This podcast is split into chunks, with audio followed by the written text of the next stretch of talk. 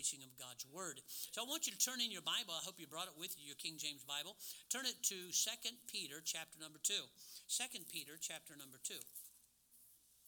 Second Peter chapter number 2. And as our custom here, we'll stand for respect of God's word. I will read out loud. You follow along with me silently. Second Peter chapter number 2. Drop down to verse number 14. Second Peter chapter number 2 and verse number 14 and verse through verse number 16. Second Peter, way up by Revelation, Second Peter starting at verse number 14. I'll read out loud, you follow with me having eyes full of adultery that cannot cease from sin, beguiling unstable souls, and heart they have exercised with covetous practices, cursed children, there's no period here, which have forsaken the right way and gone astray, following the way of Balaam, the son of Bosor, who loved the wages of unrighteousness now, keep that in mind as much as you can. Go to Jude, right before Revelation. Go to Jude, verse number 10 and 11. You say, what chapter? There is no chapter. Verse number 10 and 11. Verse number 10 and 11. But these speak evil of those things which they know not, but what they know naturally as brute beasts in those things which uh, I'm sorry, those things they corrupt in those things they corrupt themselves. Verse 11. Woe unto them! Exclamation point. It's not a whole lot of those in the Bible.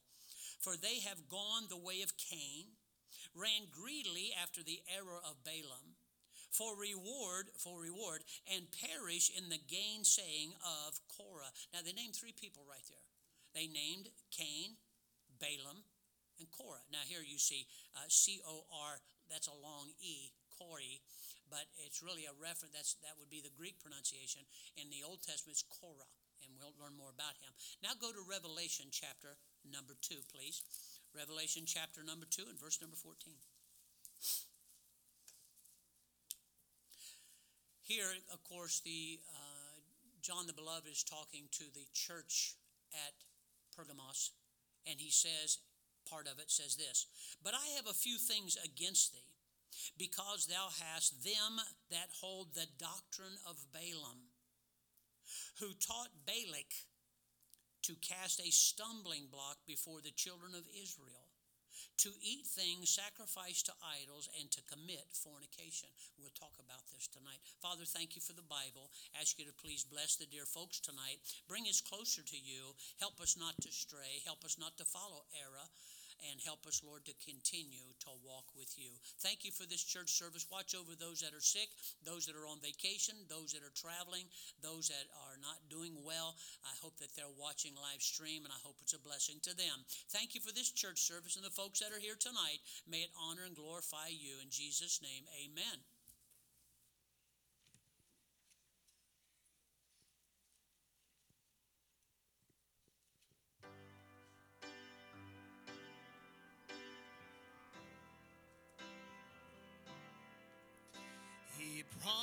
Promised us that he would be a counselor,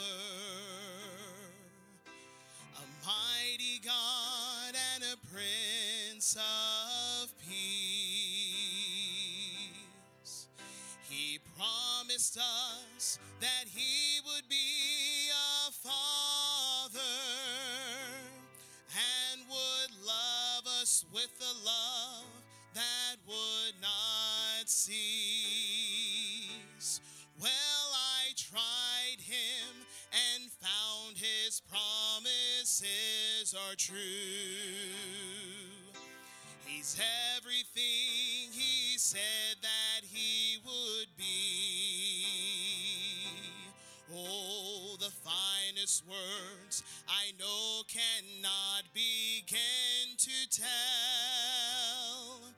just how much Jesus really means to me. For he's more wonderful than my mind can conceive. He's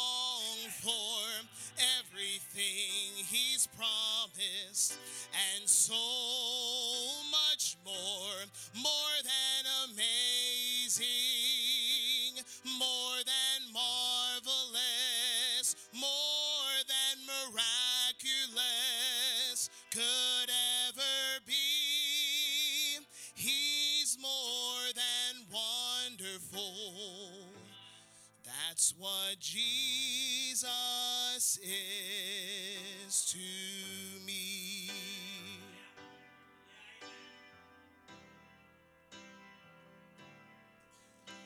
I stand amazed to think the King of glory would come to live within the heart of man.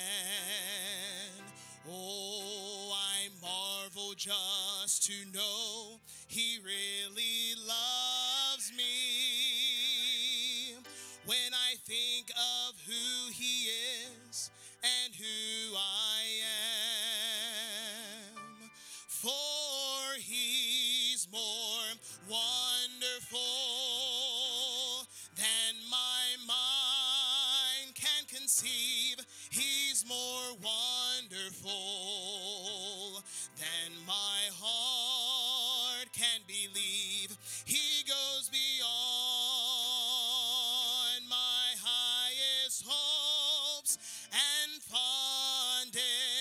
dreams.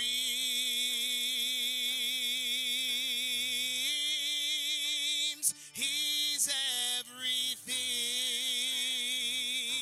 that my soul ever longed for, everything He's promised, and so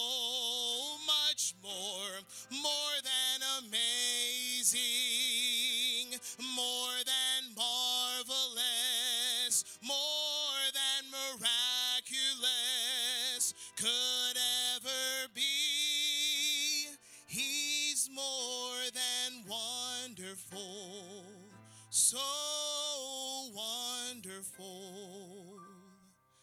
That's what Jesus is to me.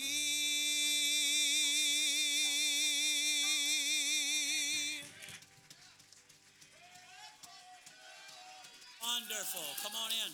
Thank you very much. Open your Bibles to the book of Jude, please. The book of Jude. I got to hurry. I, I've only got an hour and a half, and we got to go. You got me on up there? You're a good man. In 2 Peter chapter 2, Jude verse 10 and 11, and also Revelation chapter 2, verse number 14, talks about several people here, three in particular. One of them is Cain, and it says the way of Cain. Now, the Bible talks about this, and what he means by that was Cain went about to establish his own righteousness. And in doing that, the Bible talks about that, that we just read there. I'm not going to go back and read it again. But it talks about how he went about to establish his own righteousness instead of coming to God the way he required and what he wanted done. And he got so upset about things. Of course, we know all about this. He murdered his brother. He got so upset because his brother wasn't showing him up. His brother was just doing what's right. And somewhere along the line, can I ask you a question? Who taught him how to murder somebody? We're shocked sometimes by what we do as human beings. Who taught Cain to murder? There's nobody else in the world but Adam and Eve and his brother who he killed. Who taught him how to do that? See, we're amazed sometimes. How in the world could they do that? Because our nature is sinful. And that's what did that. So we find out here all because he would not accept God's way and God's plan through blood. That was it. So we find out here that was the way of Cain. And there's a lot of people today that do the same thing. They're trying to walk the way of Cain. I'll get to heaven on my own. My works ought to be good enough. I haven't hurt anybody. I don't do this. I do that. And they're trying to work their way to heaven. That's called the way of Cain. Then we come to find out it talks about the gainsaying of Corey. not the Corey that comes here. Uh, don't tell her I said that. Uh, of Corey. And what he's talking about here is simply that Korah in the Old Testament with Moses, he opposed leadership. Now, gainsaying means this to contradict, to oppose in words, to deny, and uh, nor declare anything that is true that another says. In other words, you just oppose him. And that's what he did. We know the story of Korah going against Moses. What he did was simply try to disrupt everything. He misled everybody in what Moses said and tried to go about establishing what he wanted, and we all know the reason why. Because Moses said, I know what you're after. You're after the priesthood. See, at first it may not have dawned on Moses what was going on. Why would a person do this? And then he finally said, when Korah said to Moses, This whole congregation is righteous. There's not a preacher in the world would fall for that. And Moses just kind of looked at him and said, I know what you're after. You're after the priesthood. You're after the leadership of God's people. That's what you're after. So we find out here, by the way, a lot of people followed him and thousands of people died.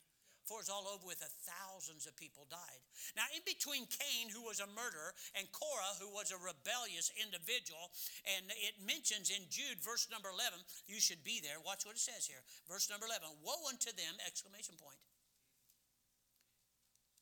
For they have gone the way of Cain, and we talked about him, ran greedily after the heir of Balaam for reward. Keep all this in mind if you can and perished in the gainsaying of Korah. So we have Cain, and we have Korah, and in between there we have this guy by the name of Balaam.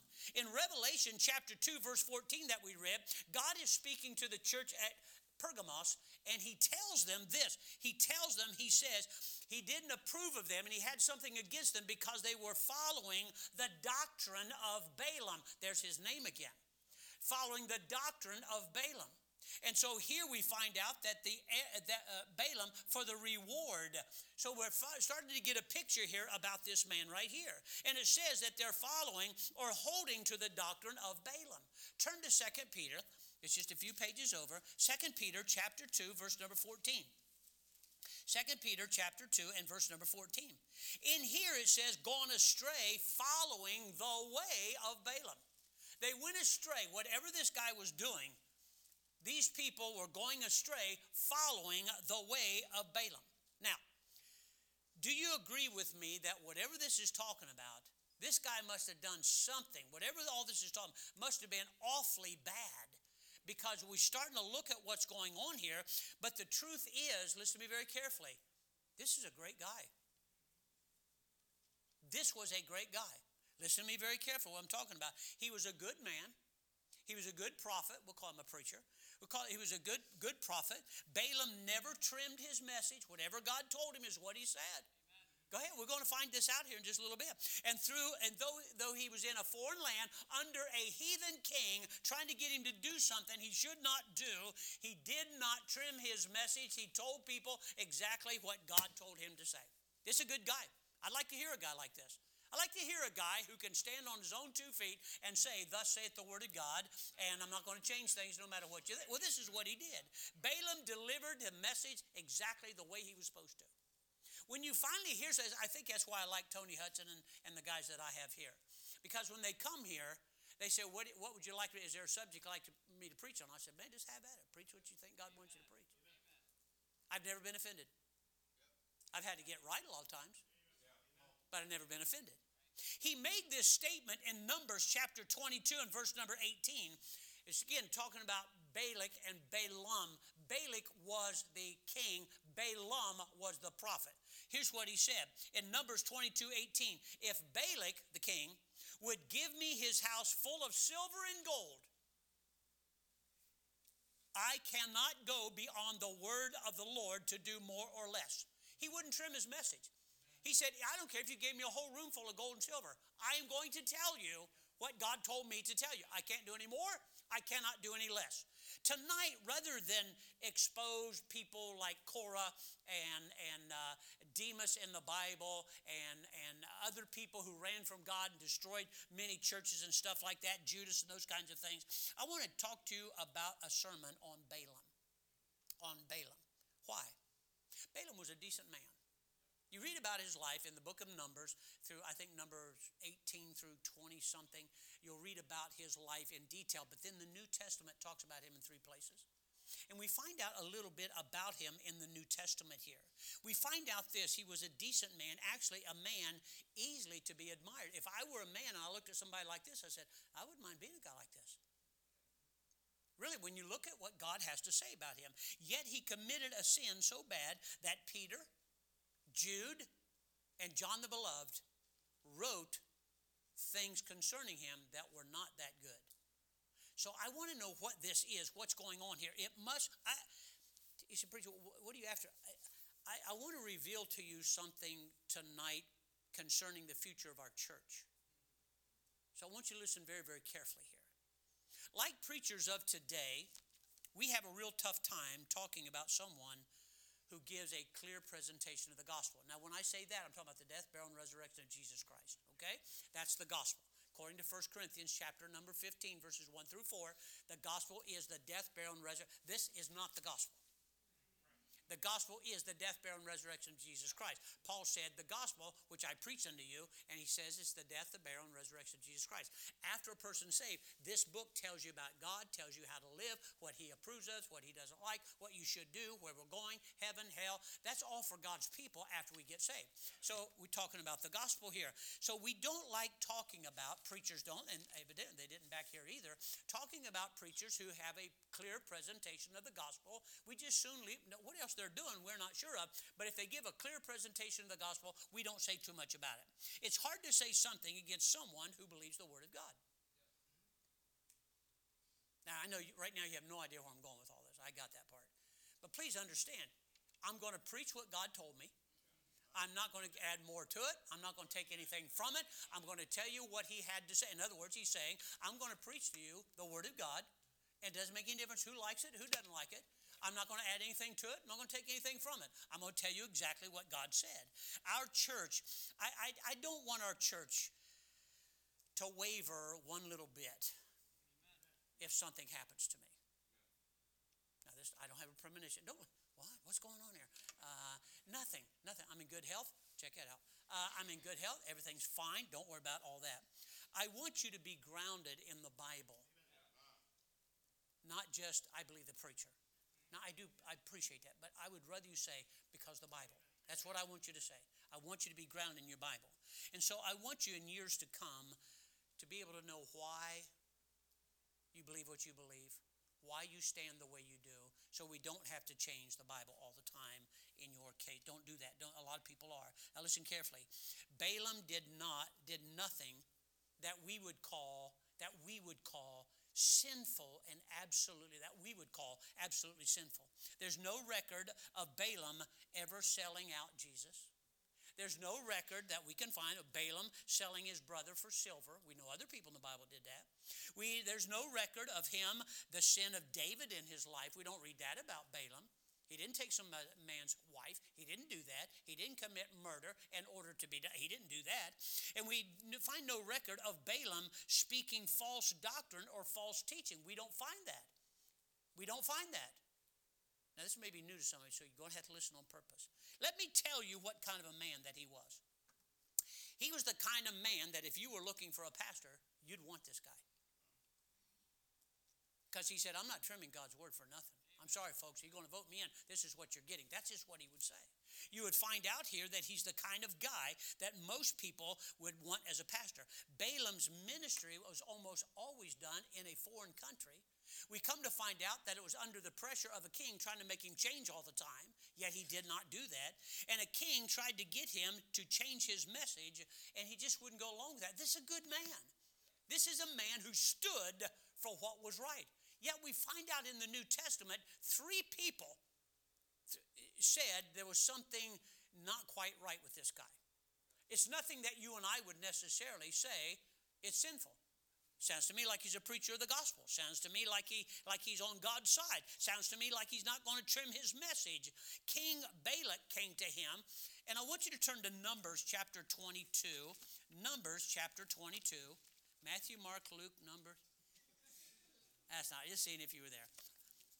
Genesis, Exodus, Leviticus, Numbers. You there?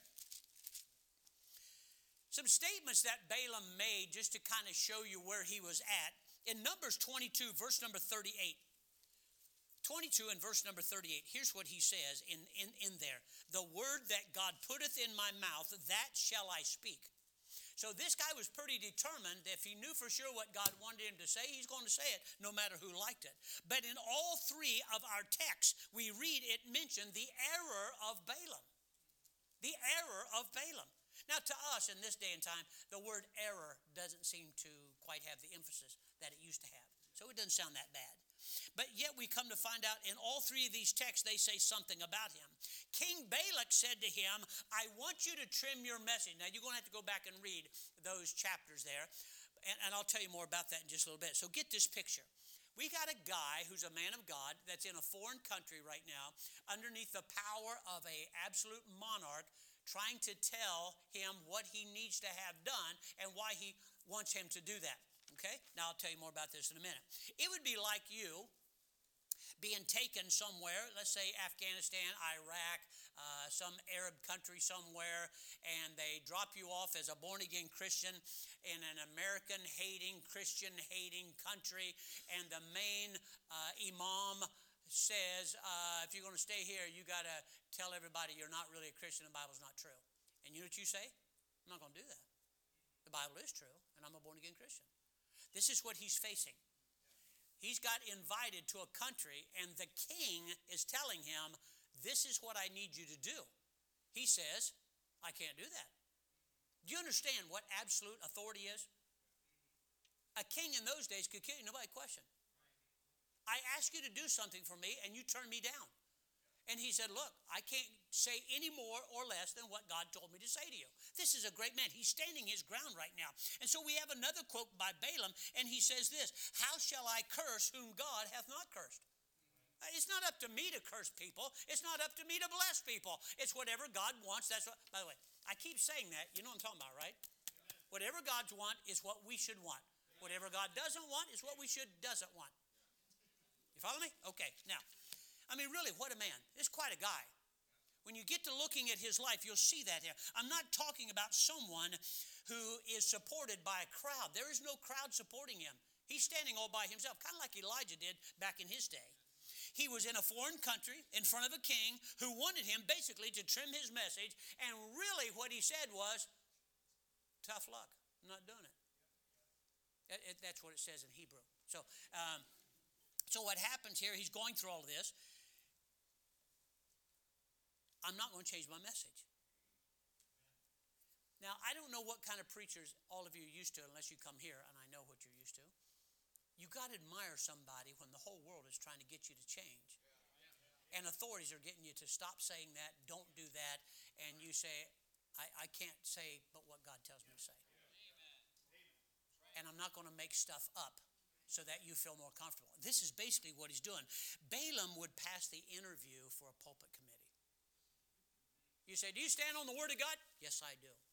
So if people wanted to change your message, would you do that? Absolutely not. I mean, everything. He hit all the bases. You'd vote a guy in like this, you really would. And Balaam believed in the Word of God. When God told him something, he just saluted, Yes, sir, okie dokie, I'm off. I'll tell the king exactly what you told me. And he did. You read the account of, of, of, this story, and you'll find that out.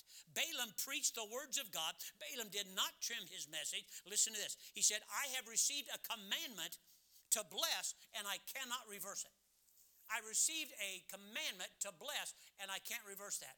You said, but circumstances, he said, I can't change it. But I need you to, I cannot change that. So we come to find out here, all this is going on. This, I'm looking at this guy. I've known preachers. I've been saved over 50 years. 50? Over? Yeah, over, yeah, in April. Over 51 years. 51 years. And I've known preachers that took a great stand and they changed later. All of a sudden, because society has changed, they decide to change to make things more palatable, make them more likable, make people want to come to where they're at. You know what this man said? I can't do that. I can't do that. I'm not allowed to do that. All that the Lord speaketh, I must do. I don't know about you. I'd travel to go hear a guy like this. Matter of fact, we're going to here in a couple weeks. Uh, call him Tony Hudson. Um, but, or you can just wait another week. We'll have them right here. And that way you don't have to go anywhere. It takes guts, it takes backbone, and I like a fella who will take a stand. I wouldn't give you a dime for a guy going, Do you still believe that? Oh, oh, you don't? Okay, but you're doing this now? I, I don't have time for a guy like that. I really don't. Our world, I preached on change not long ago. You remember that? Everybody's changing. Everything is changing. I, from kids to food to grocery stores to preachers to churches to names to whatever. Everybody's going, whatever. Every once in a while, you run into someone or something that just refuses to change. And as much as sometimes we don't like that, it's kind of refreshing to say, I've had people walk back in here. A little girl walked in here one time. She was little when she came here. She was now, I think, in her early 20s. And she walked back in and she goes, Hi, Pastor Bell. You know how they do. Do you remember me? Uh, no, I don't remember you. Yeah, I was here when I was like four. Now I'm 20 something. I'm supposed to remember that. I said, No, I don't. And so when they finally say, I used to come here, I rode the bus, I came back here, blah, blah, blah. And I say, Wonderful. Uh, I said, Good to have you back. You know what she said? She said, Watch this. I knew you wouldn't change. You'd still be yelling and screaming about the Bible. You know what she said? You know what I said? Well, good. She goes, Yes. People want consistency. Consistency makes people feel safe. We all like feeling safe.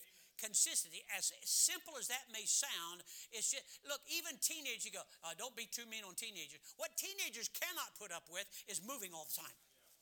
What does mom and dad want now? What's the preacher want us now? What's the youth leader want us now? What's the teacher want of us now? Just be consistent. They can put up with things being hard as long as they know that it's fair and those would be the rules. What they can't understand is every time you turn around, you're changing things on them.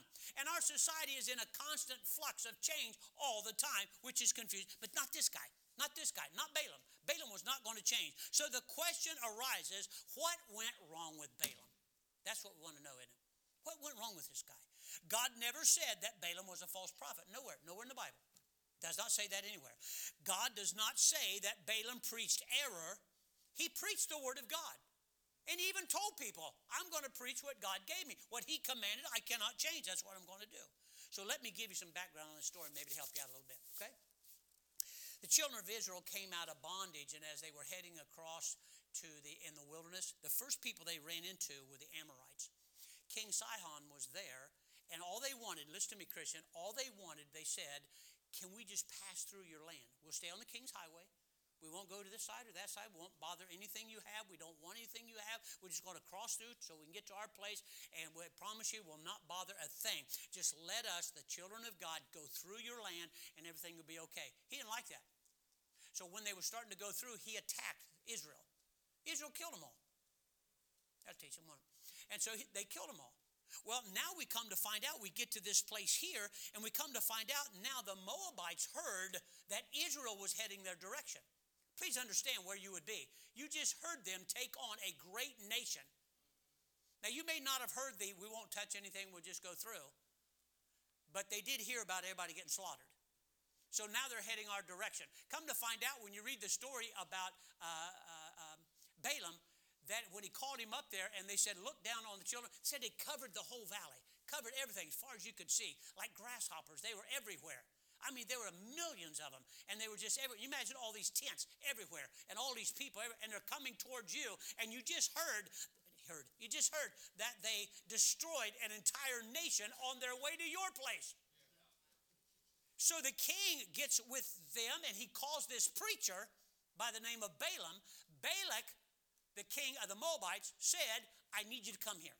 I need you to come here and I want you to do something for me because I know who you curse is cursed and who you bless is blessed. Even a heathen king could count on that. That's pretty good stuff right there. So, but the truth is, God's people do not want to take stuff from other people. We don't want to hurt anybody. We don't want to destroy anybody's life. And they were saying the same thing. Look, we're not going to bother anything. We, we don't want your stuff. We don't need your stuff. God gives us what we want. God gives us what we need. We just want to be able to go through your property to get to our land that God gave us. Well, now he decides, no, no, no. They'll, they'll turn on us and they'll kill us just like they did those other people, and we can't put up with that. So they call this preacher that every time he says something, it comes true. When he curses somebody, they get cursed. When he blesses somebody, they get blessed. So Balak thought for sure he was going to be destroyed. Balak heard about this man of God, this great evangelist, this preacher, and said, I'd really like you to come here. I need to talk to you about something. So the Bible says that he sends messengers to Balaam with rewards of divination. Now, what that means is in Hebrew, these were scrolls with magical curses and blessings, incantations. And they said, Look, we'll give you, we just need you to pick the right one. We just need you to do this. So they brought this to him with this big entourage with all kinds of money and all kinds of incantations and said, Look, would you just come and talk to our king? There's these people coming. Now, here's where we begin to mess up. Balaam lets the people stay overnight. They have to understand the Moabites, God's people, were not supposed to have anything to do with. They show up at the preacher's house, and the preacher says, Well, you can spend the night here with my place. I'll go talk to God and see what he has to say. First of all, you didn't need to do that. But he does, and he goes to God, and God says, first thing he questions them, here's what first thing that he says, he says this. He goes on down here, and I'm looking right now. Oh, what are these people doing with you? First thing he says. God didn't say, so tell me what's going on. He just sees the situation and says, What are these people doing here? What are these people doing with you, preacher? The second thing he is that God said to him, don't go with them. What are they doing? Who are these people? And don't go with them. See, God already knew. So he's talking to his preacher, and this is what he says to them. Balaam tells them what God said, stands on the word of God, says, I can't go with you, and I can't curse those people, so go. So they go back to their king, Balak. And when they're there, they tell him what's going on. He didn't like that answer. So he sends more important people with more stuff to go see Balaam, the preacher, trying to get him to change his mind. Now, come on. Okay, look, uh, I can promote you. I mean, I have power. I can give you riches. I can promote you. I can make you a wealthy guy. I can make you an important individual. If please just come and talk to me and help me with these people. Now, that's not in the Bible. I'm paraphrasing. And so what he thought, wow, I didn't know it talked like that. It doesn't. So Balak sends somebody to persuade him, persuade the preacher to change his mind. Are you following me? So what happens here is, is again, Balak says, spend the night here. Again, God says, what are these people doing here? No, don't go with them. So they leave. Next morning they leave, they go back, they tell three times. Three times this happened. And the third time, Balak, uh, Balaam decides to go, and God said, okay, go. You want to know something? You keep praying about something you know is not Bible. If you're not careful, you're liable to get what you're praying about. It's not that God answered it, you're going to make it happen. And you're going to find out it doesn't work real good. So what happens here is, I mean, really, how stupid can a person be? I'm sorry, not you, this guy. He knows God, he's preaching God's word, and out of nowhere, three times, three listens. God asks, Who's he, what are these people doing here? No, and don't go with them. Second time, who are these people here? And no, don't go with them. And you'll notice also as you're reading the story that all three times he says, Balak, if you were to fill your entire house full of silver and gold, I cannot go with, I cannot change my mind. God will not let me. End of the story. Sounds like he's really taking a stand, doesn't it? You're Really taking a stand. Once the king takes Balaam, he finally goes, and God says, Okay, go. Go. Now understand, it's more like God going, okay, I, I get you're going to go anyway, so go. I'll use you while you're there. So he takes off. He goes over there. Now King Balak meets him, and one of the first things he says was, "I sent you two or three times. Why didn't you come?" See, the world wants to know why you won't do what they're asking you to do. Why won't you give in? You know, we, we've told you you can't do this at work three times. We've told you that. We told you you can't do that out on the street. We've told you that. By the way, there's that number three again, you know, that I'm all hung up on about stuff. So, three times he tells Balaam or asks him to curse the people. Balaam says, I have to speak to God. And God tells him the same thing. The same thing. By the way, when he sent him, he didn't tell him, okay, go ahead and curse him or bless him. He already told him, you're going to bless these people and you're not going to curse them. But he went with Balak anyway. Balaam sticks to the word of God. So Balak Balak takes him to another place. I'll watch his story. When you read this, don't have time to read. It's like four or five chapters. I don't want to do that. So here he brings him up to this place, looks down in the valley, and he said, Those are the people I want you to curse. He said, These are people that came out of Egypt. Everybody knew who these people were. They all knew who they, these are God's people. If you believe in God, these are God's people. And you can see all these people down in this valley covering this valley floor. And Balaam says, I can't. So he says, okay, okay, okay, okay. Let me let me give you another view of this. Are you listening to me? Let me give you another angle. So he takes him on down to another place and says, Now, see, you can see things better here. You see more of it here. You see that? And he tries to get him to curse God's people. He does this three times, trying to get him, watch me carefully, Christian, from a different view, from a different angle. Maybe you'll change your mind. If I showed you from a different perspective, even though God said this, look at me. Maybe you'll change your mind if you look at it the way I'm looking at it. The king. Are you follow me? So what happens here is simply this. Here's what goes on here. If maybe if we looked at queers a little differently. You know, Baptists used to shout and amen. By the way, that's what they call themselves too. Don't get offended at me. It's part of the LBGT and all the rest of the alphabet. I say things like that just see where God's people are anymore.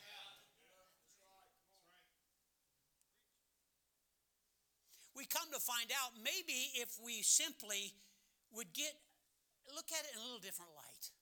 Maybe if we would just come over here and look at, at a different a different perspective about how they live and what they do. Maybe we would understand a little more about them. Isn't that what we've been told? And a lot of people have fallen for that. Maybe if we view from their level of living in adultery, maybe it's really not as bad as it used to be. Maybe if you just kind of look at like, well, financially we have no choice. Oh, okay, well that makes it better. Right? If a preacher, come on now. If you look at it this way, folks, look at me. I cannot change God's word. I cannot change God's word. I cannot do that. Listen to me very carefully. Maybe the rock and roll, the rap, the hillbilly, call it country and western if you choose to, which is becoming more rock and roll, could be more acceptable. Uh, by the way, by the way, we could actually maybe even use it for God.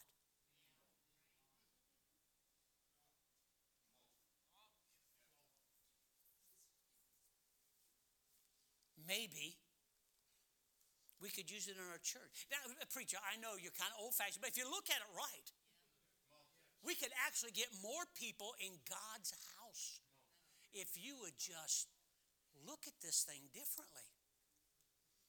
Everybody here? You're getting a little squirmish, I can tell. Okay? Ladies, your legs rocking a little faster, right? Right? You guys are squirming back and forth, don't know what to do.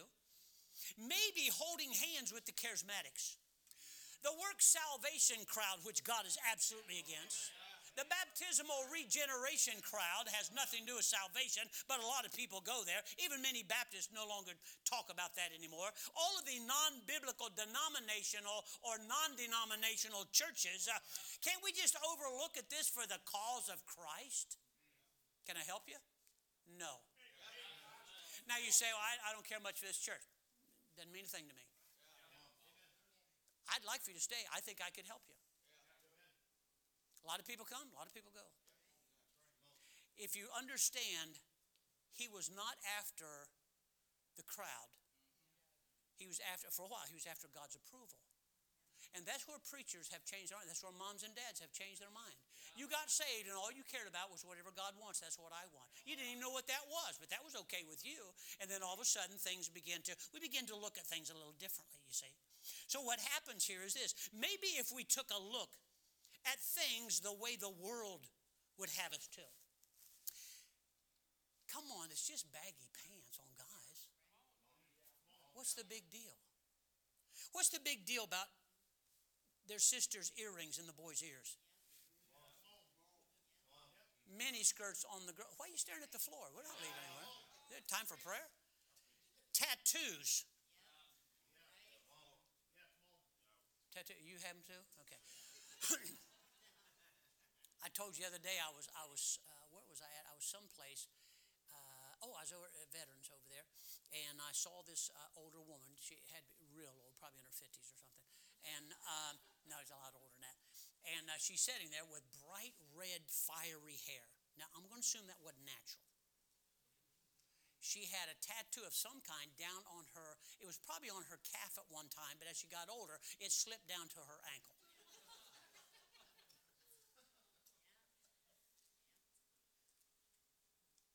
She was still trying to be 20, and it wasn't working. But you see, we're looking at things a little different. How about body piercings? How about booming music in the car? Oh, okay. How about women wearing clothes that belong to men and men wearing clothes that belong to women? Now, hold up. Now, you're condemning yourself because you're sitting right there thinking about trans people Trans. What a nice name for filth and sin and abomination. You do understand what God was after was there ought to be an obvious difference, not just a physical difference, between men and women. And my dear lady, if you're wearing pants and I'm not supposed to wear what you wear, what am I supposed to wear? A dress? Dresses were made. Now we're changing everything. Men are becoming effeminate and wearing girly stuff. Women are becoming masculine and wearing men's stuff. And if you don't believe it, they'll punch your lights out. That's why some of you men won't amen right now. So, what happened here is Balaam, will you curse this people? He said, No, I will not do it. So, with all that going on and taking that kind of stand, why did Peter say Balaam's way should not be followed? Sounds to me like I should follow a guy like this. What did Jude mean when he said the error of Balaam? Something's up here. Because everything I read so far about this, even when he showed him other perspectives, he said, Nope, can't change. Not going to change. It's not up to me to change. God said, No, I can't do this. God said, I want you to bless them. Wait a minute, I didn't call you over here to bless them. I called you over here to curse them. He said, Can't do that. Why? Because God said no. Ladies and gentlemen, it's not up to you and me what God wants. He gave us a book. Why did John say God's against the church of Pergamos. And he was. He said, I had some things against you because you follow the doctrine of Balaam. Get the picture. Balaam never trimmed his message. Never. He never trimmed his message. He didn't change the words of God. Balaam never sided with the people against God. Nobody. He didn't do that. So, what did he do that was so wrong? Yeah, go to Revelation chapter 2. Revelation chapter number 2.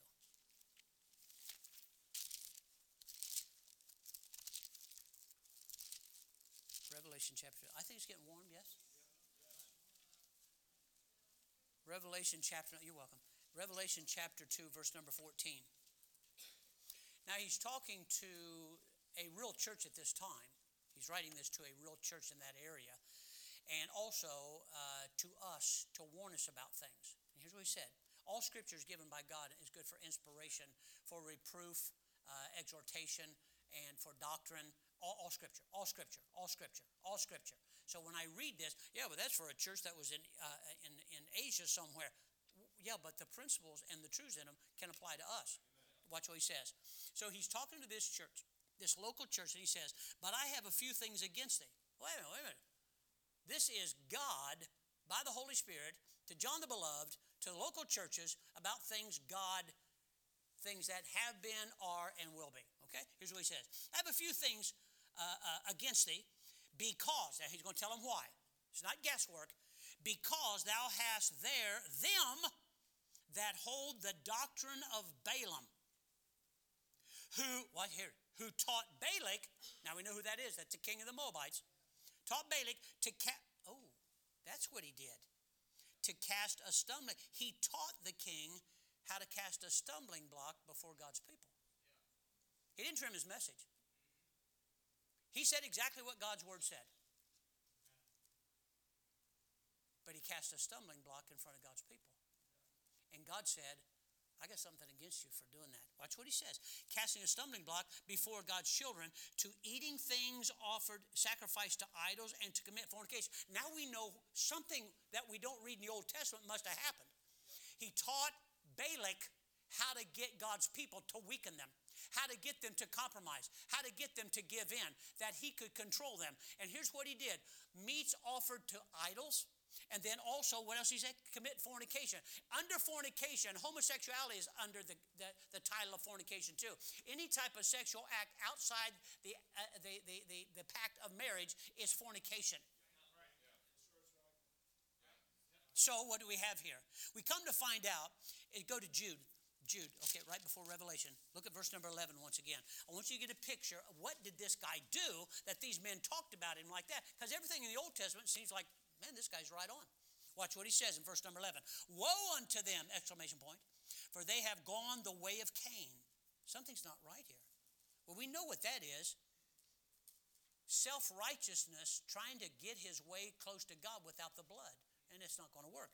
Number two, Uh, look at the last part, and perish in the gainsaying of Korah. Now we know what that is. You go back and read the Old Testament. He opposed openly Moses and tried to take control of the people, and that's why Moses said, I know what you're after. You're after the priesthood. And then he said this too. Listen to me very carefully. He said, Is it a small thing to you that God has called you to himself? You see, Korah and his people were those who helped to set up the tabernacle and to sing and to take care of a lot of and he said after God did that with you you want the you want the priesthood all that's what you're after. And so we come to find this was not a good guy at all. But this guy in the middle here ran greedily hmm, after the error of Balaam. He did not curse them. He said just get to know them. Now think about churches and preachers and your, your, all the people you love on the radio and TV. He did not, Balaam did not change God's word. He just not just did not curse what was wrong. You won't find out where he cursed Balak or the Moabites or told him you ain't right. He just kind of left that part alone. Never said a word. He did not preach drinking is against God's word. He just said, I personally don't do that, but that's up to you. Sound like a lot of Baptist churches today? Or maybe I'm talking to you. I do not drink, not personally, because it's against the Bible. Now, if you're looking to where it says you can't drink a light beer from Miller, first of all, because they're going woke, you ought to drop that thing right now. Just drop the whole thing. Folks, we are, we are Bible believing Baptist people. We have no business trying to fit in the world so they will like us. That's like asking a snake that's deadly poison, if I let you in the bedroom, will you be nice to me? That's just foolish. Why would we do such a thing? He did not preach drinking is against God's word. He just said, personally, I have decided I'm not going to do it, but that's up to you. He did not change God's word. He just avoided verses that attack the issues of the day. When's the last time you heard some Bible that I preach here that other preachers on TV? You know why they're not going to preach that? You'll quit supporting them. You won't go there anymore. Why? Because I do it and he said no. Folks, every once in a while you need a preacher that will just clean house and just take that whited sepulcher and say, open that thing up and say, okay, what's in here? Now, if you're not saved, it's full of dead men's bones. But cleaning up and painting the outside did not make you prettier. You just thought it did. You see, he still preached. But what we call, first of all, this is a foreign concept to me, hard preaching. Folks, look, if I step on your toes, say ouch, run to the altar, get right, and quit wearing steel toed shoes. I meant to step on them. I was hoping you go, ow. Okay, I know who you are. Come on, come on. That's what I'm at. I'm not trying to hurt you. I'm trying to help you here. So you have to understand here. He still preached, but but but thought hard, loud preaching like used to bring revivals and stuff. Do you know there was, I think it was Whitefield, on the open sea on a ship, when he preached, a ship next to him on the ocean could hear him plainly. You think he's doing this? Now we all need to love the Lord. Hey, you over in that ship, you got to get saved. Turn from your rotten sins. By the way, that was a Methodist preacher. That wasn't just a fundamental Baptist. That was a Methodist preacher here. You have to find out. Let's not throw a fit against sin anymore. That's what a lot of preachers are doing. They're not. let's delve into the Word of God. Oh, I love his attitude. He's been preaching on the word the for six months. And you're so anxious to find out what it means in the Greek, Hebrew, Latin. Oh, I like you notice how he speaks Greek? You don't know what he's talking about. You're hoping he's telling you, right? I'm speaking to you in English. You keep going. I don't know if I agree with that. Then what does it mean? Figure it out for yourself. You ought to be thankful. Now, don't take this wrong that you have a preacher that will tell you what your kids are doing wrong. That's not easy to do. I love you people. And to know that I run the risk of you getting a burr under your saddle every time I come at you with something that I think you need to hear. See, I would rather address a problem from the stand first before we have a face to face.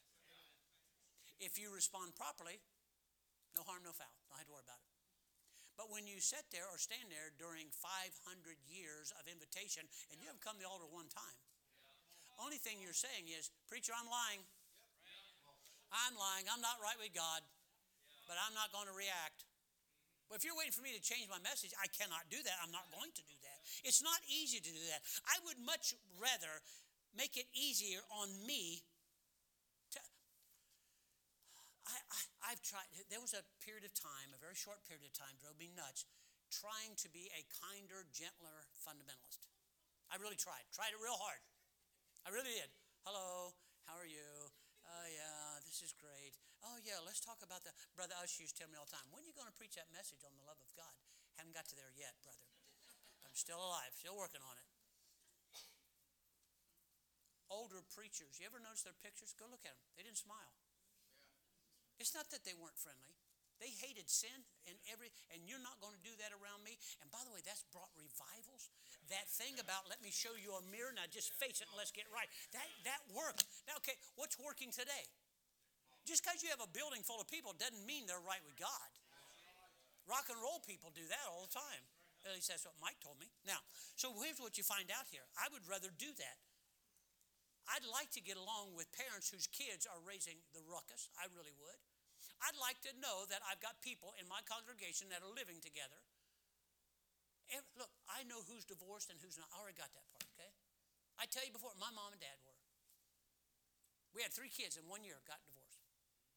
I'm talking my kids, not kids in here. I understand that. I can't change God's message because of circumstances that happened in your family or my family. I, I can't change this because I change, God should change. But this is what we're doing in this world now, and we want preachers that will no longer cause us irritation, ruffle our feathers. Preacher, you're rubbing the cat the wrong way. Turn the cat around.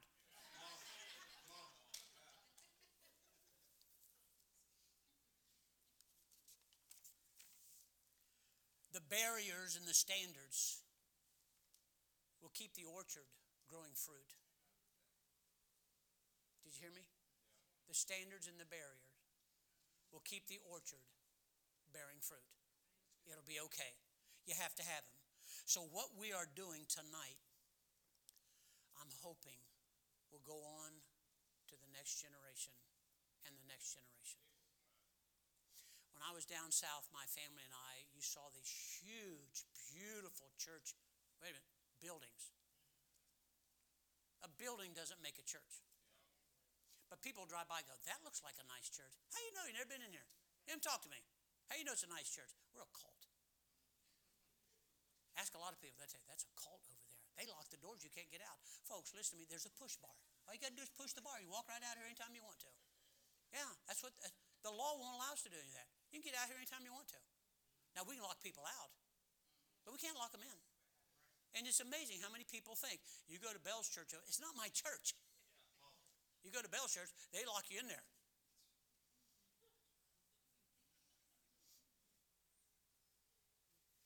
It's amazing what people think.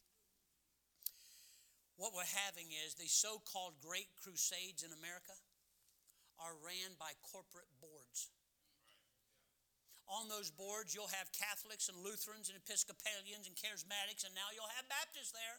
I just want to ask you, how can all of them, and there's a boatload of differences, how can they all agree to write a new Bible?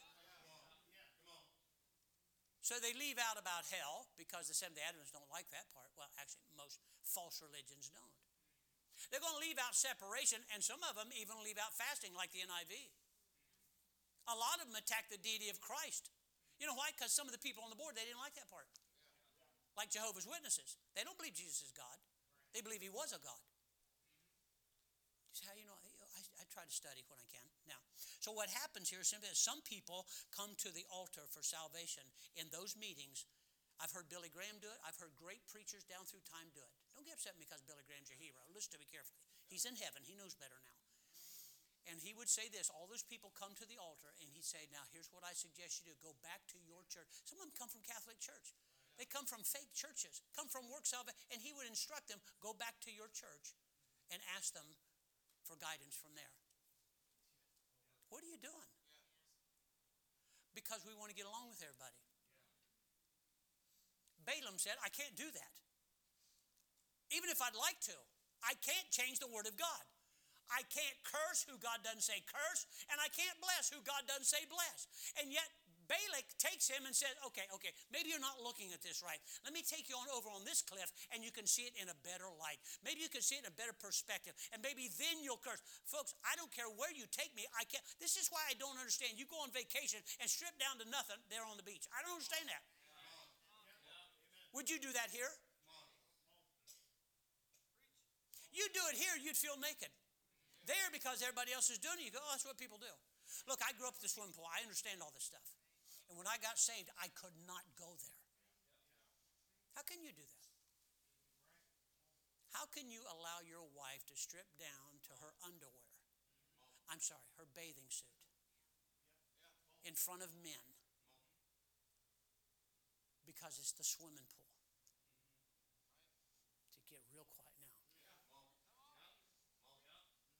You want to see Mrs. Bell now on the beach? No, no, no, no. Why? I have a pair of jeans on? Okay, I don't have socks on and shoes. Sorry, went all out that day. I don't wear a suit. it shocks you. Uh, we don't do that. We're Baptist, independent, fundamental Baptist people. We're not Southern Baptist. We're not Northern Baptist. We're not Missouri Baptist. We're not Baptist Baptist. I don't even know what that is. It's time for us to quit listening to these Balaams of today. You like them because they soothe your conscience and make you feel like you're doing okay. Look, if I'm not doing okay, tell, my wife just went through cancer surgery and somebody had to tell her, man, you got a mass in your colon. It's got to come out and it's cancer. Or they could have said this indigestion. Drink some Maalox and just let it go and you're going to be okay. Don't worry about it because I don't want to offend you. Well, when I found that out, I'd go down and punch a stinking lights out. What I would do. Sometimes you just got to hear the truth, and it may hurt. We're Baptist people. We need to get back to doing what is right and quit trying to find a way to fit into the world and still be acceptable in the sight of God. It'll never work. We're trying hard to make it work, but it's not going to work. We believe the Bible. Balaam erred and caused God's children to err because he broke down the barriers between the unbelievers and the believers. Still preaching God's word, he just didn't do this. He didn't lie, he just didn't do what he should have done. He should have told Balaam, I can't come with you. God already told me that, but he did. He didn't preach anything false. He just didn't do all he should have done. And I blame preachers for the situation in America. I don't blame anybody else but preachers. Preachers used to be the conscience of America. Even our politicians used to say that, that the preachers of America are the conscience of America. Now we're not. We want to be liked. We want to be loved by everybody. I, I wish that were true. But in God's dear name, if they couldn't love Jesus and mind Him, I, I'm not even close to that. He broke down the walls. If I die, get, I know you hate hearing this. You have to hear. Get called away, whatever. And you need a preacher. And you will. You don't consider, oh, let's say, you don't consider a woman. There's no such thing as a woman preacher. Get over it.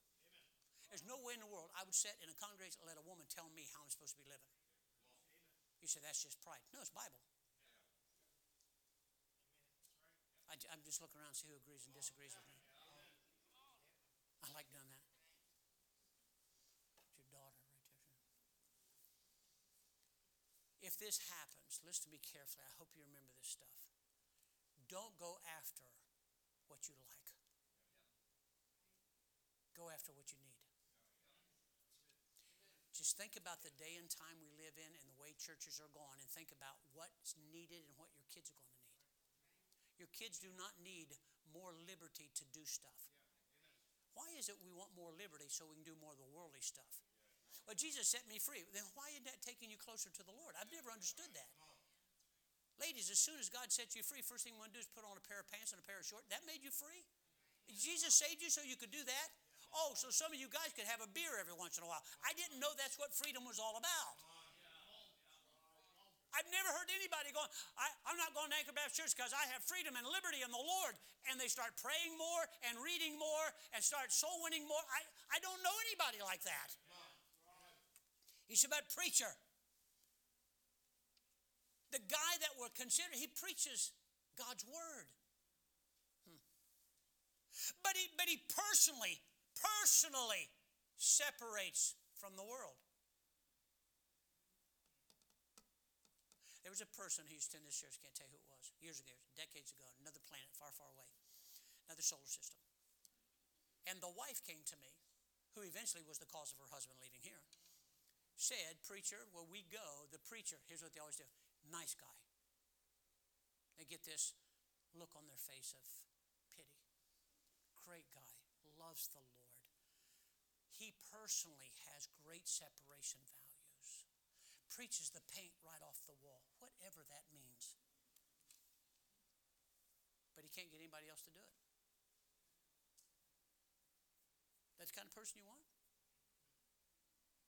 I'm just asking you to think. I'm not going to be here forever. No, I'm not getting ready to leave anywhere. Mike always goes like. I told you he's leaving. I'm not leaving anywhere. Mike, be quiet. Preacher, he quotes lots of scripture. Okay, good. That's wonderful. But the barriers, the barriers, that which keeps you away from where you're supposed to be and keeps you safe from what's out there. You ever understand what the walls around a city in the Bible are all about? At night, they'd even shut the gates. Nobody comes in at night. And until the sun is risen high in the morning, they didn't open them up. It, it, it had a lot of different reasons, but here's two of the main reasons. One was to keep everybody in and safe from that which was outside. The next one was to not let things in that should not be in there. Your standards is not what Christianity is all about. Ezra went back and built the temple first. Nehemiah came after and then built the walls. The walls, separation and safety. You ought to be building your relationship with God first. Quit telling everybody what a separated Christian you are like that's the main event. It's not. The main event is your walk with God, your relationship with the Lord. But I'd like to see you keep that up without walls around you to keep you safe. Bible even talks about battlements around your home. The, the, for 34 years, the way we preach and live and teach here, don't take this wrong, has kept this place the way that it is.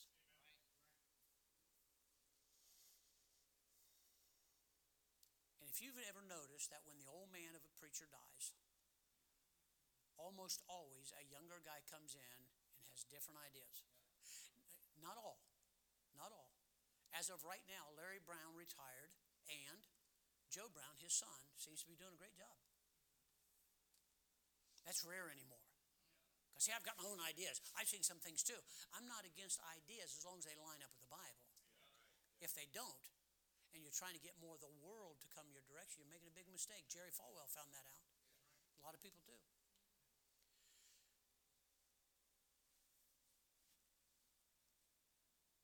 Don't start looking at the world and life from a different vantage point. Preacher, come on, things have changed. And actually, if you look at it this way, now we can't do that. A few years later, a preacher, you know, I know a Baptist church and a Baptist church and a Baptist church and a Baptist church, and, and they do. Preacher, have you looked at it this way? I just had cataract surgery. I'm getting a new Cadillac. No, do cataract, cataract. And uh, lot of times I have to get real, I did, get real close and read like this. You know what that does? Kind of shuts all this out. We're too busy looking. What they, man, I saw that church and they really, man, they got the crowd. What did they compromise to do that? Jesus made one statement one time, one statement. And his disciples left and walked with him no more. He looked at the 11 and said, Will you also go away? I, it sounds sad to me when I say that. Peter, bless his heart, always sticking his foot in his mouth, but not this time. If I were Peter, I'd wear peppermint shoes. You'll, you'll catch this later, maybe. Why? Because they were always in his mouth. Come on. Oh, I get it. But on that day, he said, Where will we go? What do you mean there's no other place to go? Yeah, there's lots of places to go. But he added, Thou hast the words of life. You choose a church to go to that does not, it's amazing to me. One thing goes wrong here, and you run off someplace and go like this. To a church, you go, well, okay, now their music's not everything it should be, and their standards aren't really what it ought to be, and you'll stay there the rest of your life. It's almost like the devil knew how to get you out of here to put you in a compromising situation that you always make an excuse every time you run into me. It's like you don't know what to tell me. I go to visit your church. It's like, uh, hi, preacher. Um, it's, it's your church. I'm not here to judge. But I've always wondered, how can you stay there and you tell me all the time, I disagree with this, I disagree with that, and they don't really do this, and they don't really do that. One thing happened here and you bail. What do you think is going to happen when the old man goes? I'm the only preacher this church ever known. And like it or not, you kind of got used to me. Or some of you have. Okay, you have. Okay, two of you have. There we go. Majority rule. What you'll do, and you need to, you need to look for another guy. What are you looking for? Quote scripture. Man, oh man, you ought to hear him preach. Balaam did that. He even told him, I'm sorry, folks, vote me in or not, I cannot change the word of God. That's not the part I'm always concerned about. I want to know you beginning to not preach what you should be preaching also?